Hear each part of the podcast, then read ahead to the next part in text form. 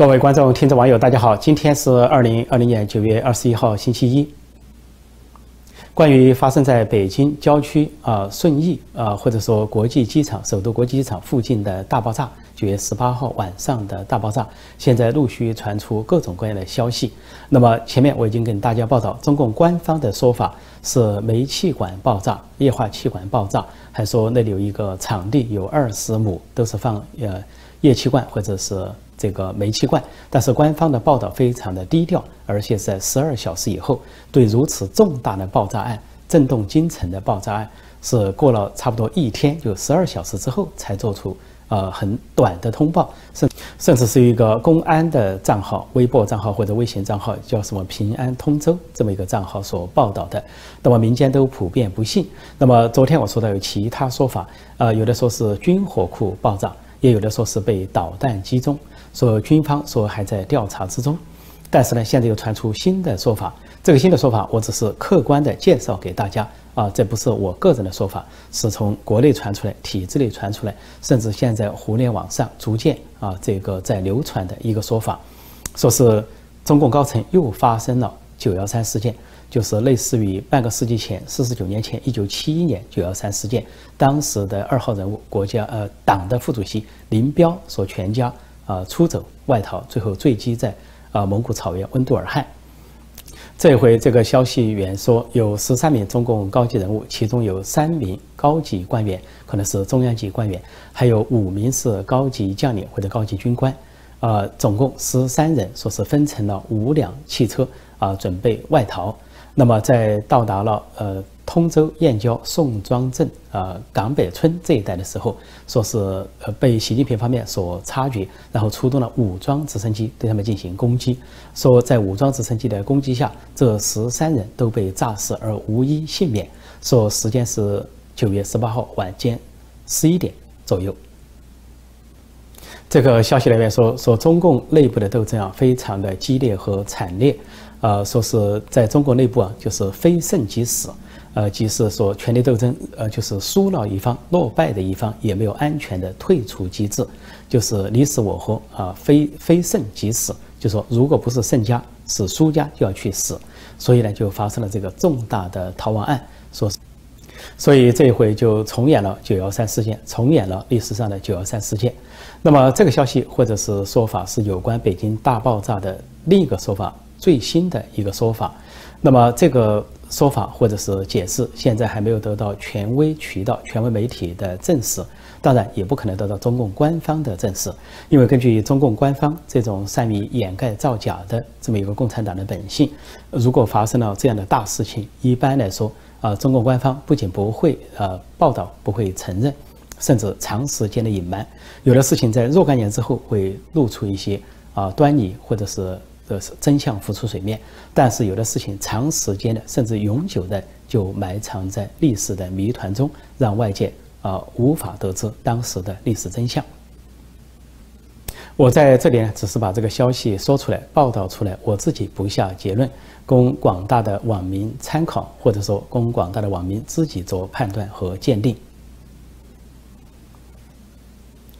就在这个时候，中国内部还发生一个微妙的人事异动，就是傅政华。那么他以前是司法部长，是党组书记，还是所谓法制呃办呃委员会办公室副主任。那么今年四月十九号，呃，涉入了孙立军案。孙立军是公安部副部长，坐镇武汉，因为呃突然落马，呃，应该是他把相关有关武汉大瘟疫的机密递交给了澳洲或者是五眼联盟。因为他曾在澳洲留学，拥有这个公共硕士学位。到突然落马之后，当时的傅政华就突然被撤销职务，一个接一个被撤销职务。后来傅政华调到人大当一个闲差，什么委员会的副主任。但是突然就在昨天，傅政华又一个职务被撤销。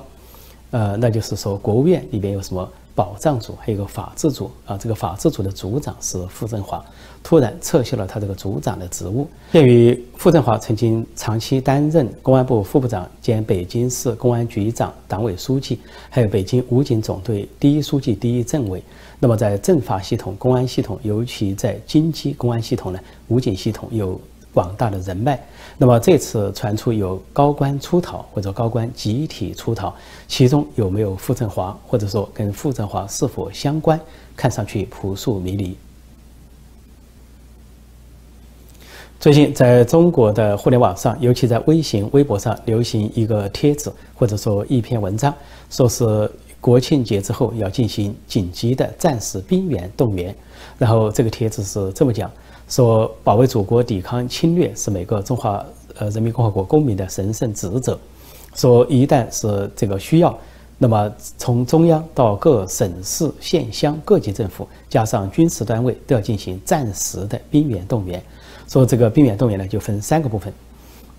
第一部分说现役军人就如果退役，停止退役，不得退役；而如果正在度假或者探亲的军人，要立即归队。第二说预备役的军人或者是国防生，大概读国防院校的这些学生，啊，都应该在接到通知后立即啊这个参加这个现役现现役的这个兵员，而且呢到指定地点去报道。第三点。说是这个国务院和中央军事委员会有权征召啊男性公民三十六至四十五岁的男性公民，马上进入现役军人。说这个征召的时间或者是服役的时间由国务院和中央军事委员会来定，把国务院放在前面，是为国务院打头。那么然后就说在国务在今年的国庆节，国庆节马上就要到了啊，还有呃一个星期多一点，说国庆节之后就要进行战时。兵员动员的紧急行动。那么这个消息传出之后啊，传得很广，都说要打仗了。呃，这个消息真实性如何？我觉得比较真实，因为中共的宣传系统由习近平、王沪宁操控的宣传系统，一般都是这个先声夺人，叫做三军未动，舆论先行。他如果还没有发正式的通告、正式的文件，先在啊互联网上、微博、微信上试水、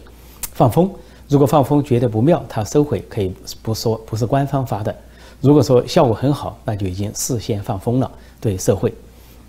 所以这个帖子啊，这个文章应该不是来自于民间，是来自于中共官方，是另类手法在对官方造势，有官方在做战争动员。因为习近平当局判断的就是战争要打响了，呃，不光是他自己在玩火，要玩火自焚，而且呢，美国也空前对中共采取了强势的姿态。那么在中印边境，中共虽然宣称跟印度达成了什么协议啊，又是双方要后撤，但是中共谈归谈，打归打，反过来他在印度是布设重兵，而且现在在国内的一些网站上宣称说，中共的军方又突然控制了啊印度中印边界的十个巡逻点，说是印度士兵不能到以前的巡逻点去巡逻，好像是炫耀又占了什么上风，又通过在谈判。中使偷袭的手段又占了上风，在中国方面的宣称。那印度方面也在不断的改变策略，完全对中共不信任，因为中共的这些媒体还放风说，到了冬天对共军有利，对印军不利。说到了冬天之后，印军的后勤供应出现薄弱和短板，说都是用一些原始的手段啊，车辆啦或者人力啊在搞后勤，但中共的后勤呢，说是比较先进了，是是能用无人机去投放啊这个。武器弹药或者是食物，所以中共认为呢，在后勤上占优势，因此呢，中共摆出一副姿态，要在冬天到来的时候，在中印边界大干一场，要为习近平，习近平要为他自己挽回颜面。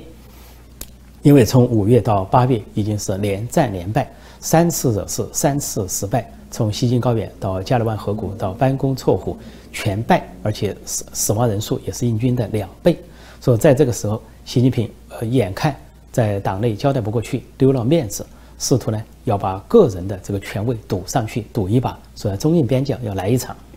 再一个，中共在这个南海跟周边国家持续的冲突，现在已经到了印度尼西亚的家门口，到了马来西亚的家门口，跟对方形成严重的啊舰船甚至军机的对峙。再一个，在台湾，中共继续抓狂，在美国副国卿访问台湾期间。啊，十八号，九月十八号，中共出动十八架次的战机；十九号，中共出动十九架次的战机去台湾上空骚扰，跟台湾的国军啊战机对峙。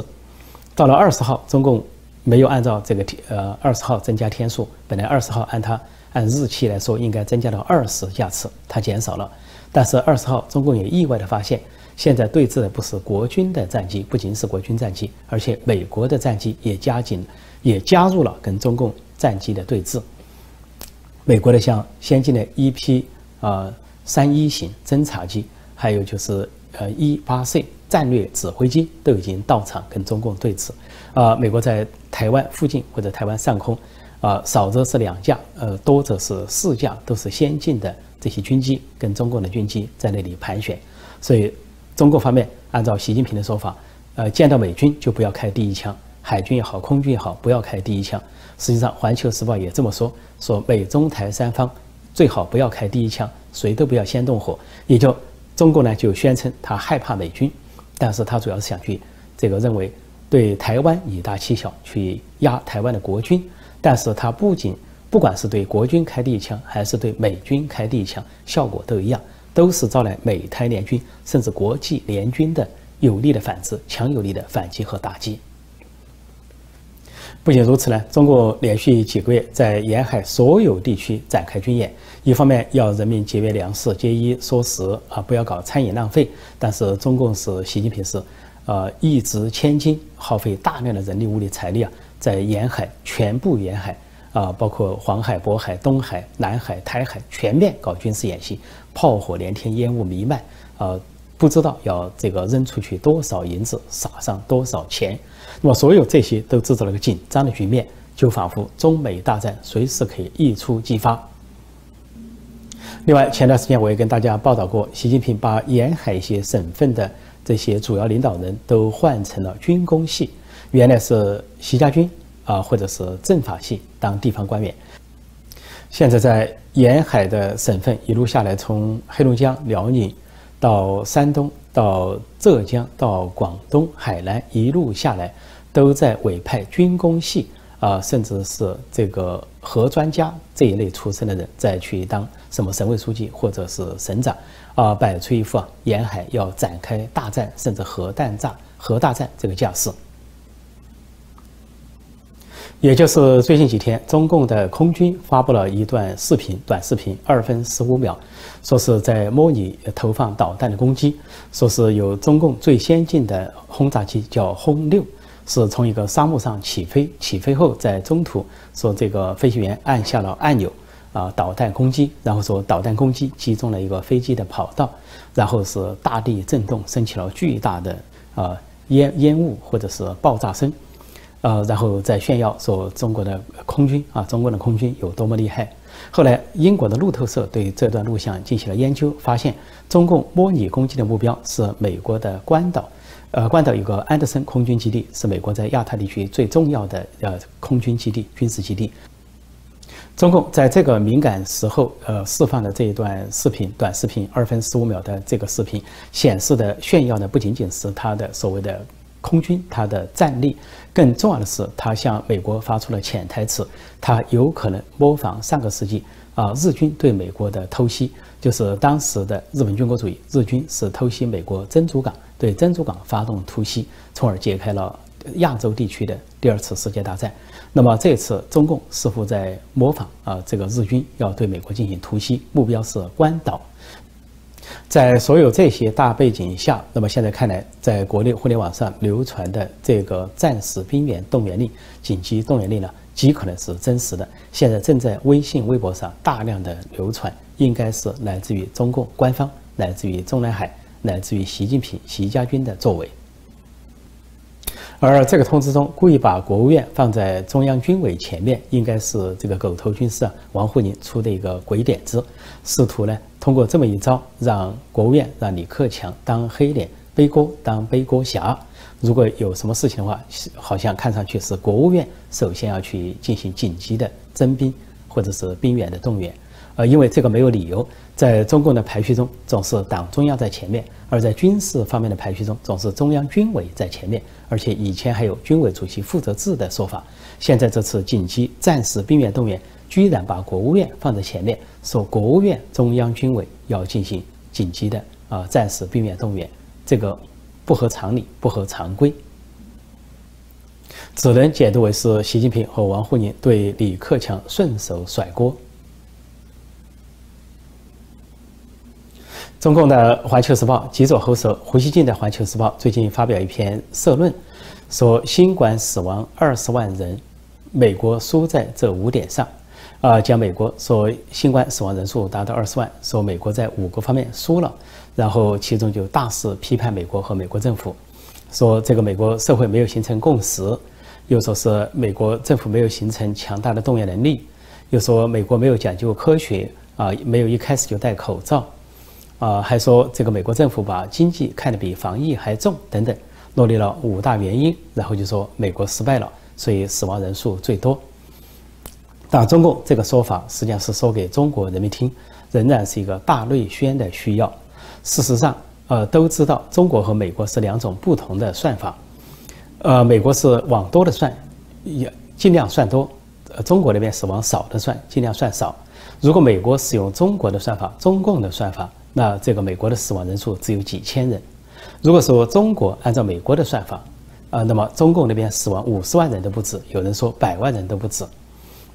这个算法的差距在哪里呢？中共的算法就是像在武汉说只有肺部感染，而且只有在医院确诊啊死亡的才算，其他都不算。比如说在分类中，在百分之六十一在武汉死在家中，从家中直接把尸体抬走的，根本没有去过医院，中共不统计在内。另外，在这些病人中，一般是死亡都是跟有基础病的人，或者是有呃年龄很高的老人呃去世。但是呢，呃，中共的算法是，如果这个人本身有心脏病或者癌症或者糖尿病等等基础病，或者年事已高的各种病，如果他死亡了，就算在他相应的主要病症里边，比如癌症算癌症，心脏病算心脏病，啊，糖尿病算糖尿病，就不算新型冠状病毒。美国刚好相反。美国是任任何一种统计，在单独统计一种病的时候，他把所有这个这个跟这个相关的都算上，比如他算新型冠状病毒、大瘟疫。那不管这个人是因为年老在老人院去世，还是因为心脏病、糖尿病、癌症等等，只要是沾上了新型冠状病毒，有沾上一点都给算上，所以全部给算上，所以有达到二十万。那么美国如果单项数据另外统计，比如统计一个流感，如果说算流感。这个不管这个人事先已经有心脏病、糖尿病啊，或者是其他病，只要最后跟流感沾上有相关，去世前好统计流感就统计它。同样道理，再统计心脏病，这个数字也很大。单一统计心脏病，哪怕这个心脏病的同时有其他的并发症，或者有新型冠状病毒，或者有流感，那这个是有另外一种统计。在流感和新型冠状病毒之外，单统计心脏病有很多人。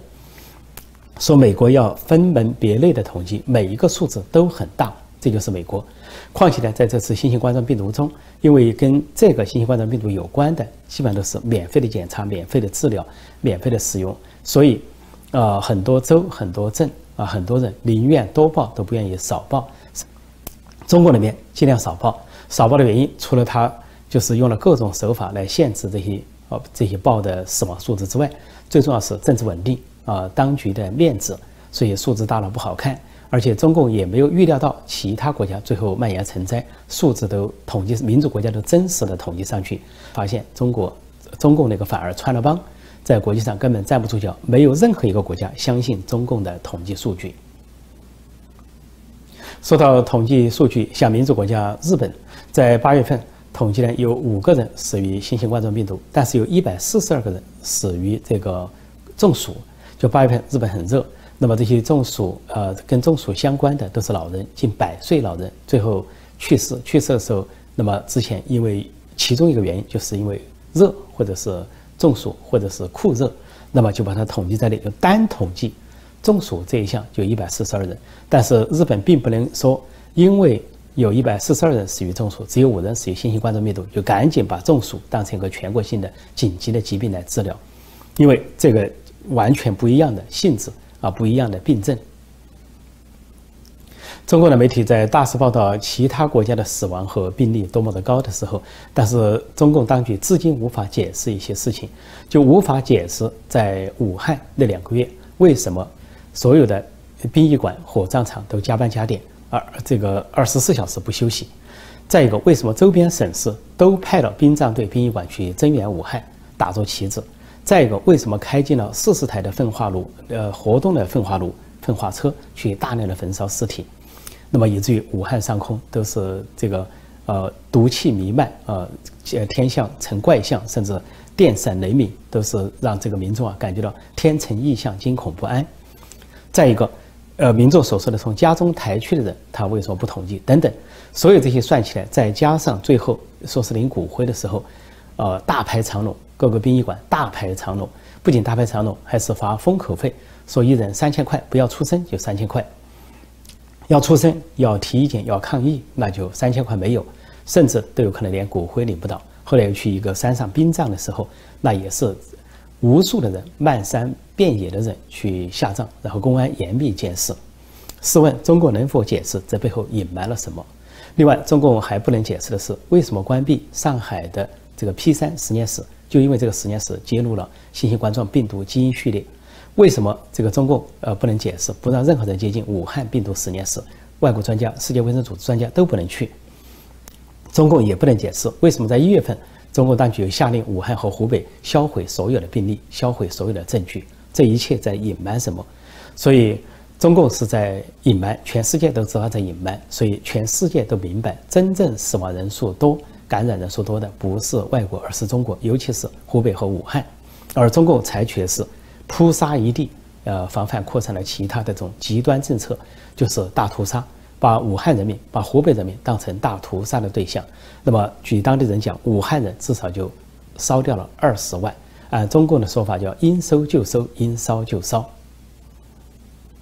另外，中共在大瘟疫的初期、前前中期啊，都号召其他国家要学中国，抄中国模式，抄中国的作业，什么极端的封城、极端的殴打，然后捆绑啊，这个这个血腥，然后只要不戴口罩。啊，这个侮辱，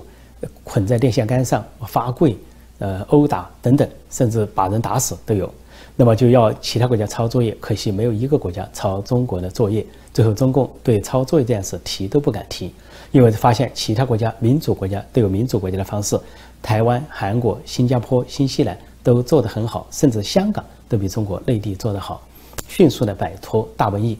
那么。在谈到美国和欧洲的时候，这是民主国家，没有任何国家会强迫人民。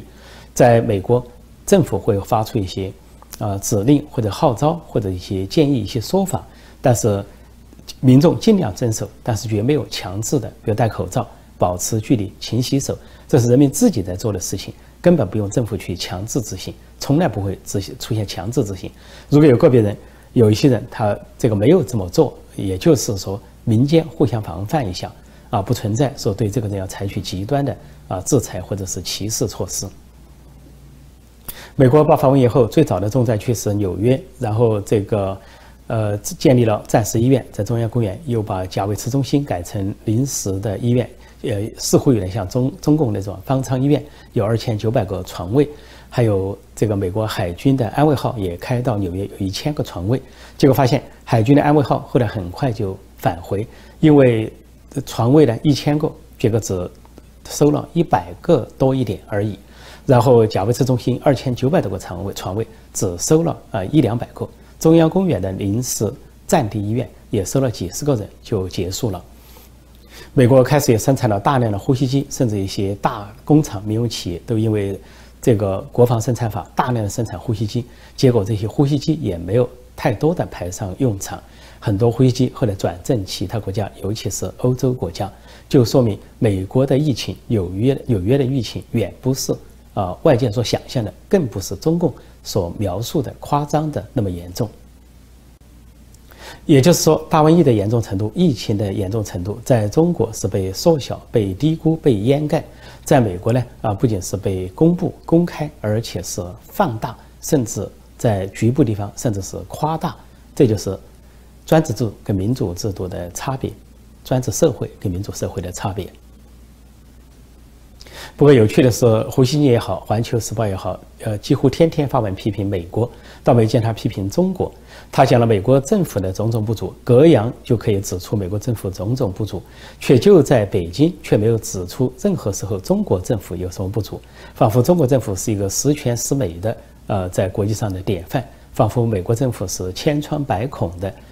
相反的典范，这就跟毛泽东时代这个所描述的一样。中国的党媒党报把中国说成是形势一片大好，不是小好，而是大好。尽管几千万人被饿死，经济崩溃，然后文革砸烂一切，但是在毛泽东这个报纸的报道下，一切都大好，人民过得很幸福，啊，生活，呃，这生活就像芝麻开花节节高，一天比一天好。结果当时所描述的台湾，描述的美国，那人民都是生活在水深火热之中，甚至嘲笑台湾人只能吃香蕉皮度日。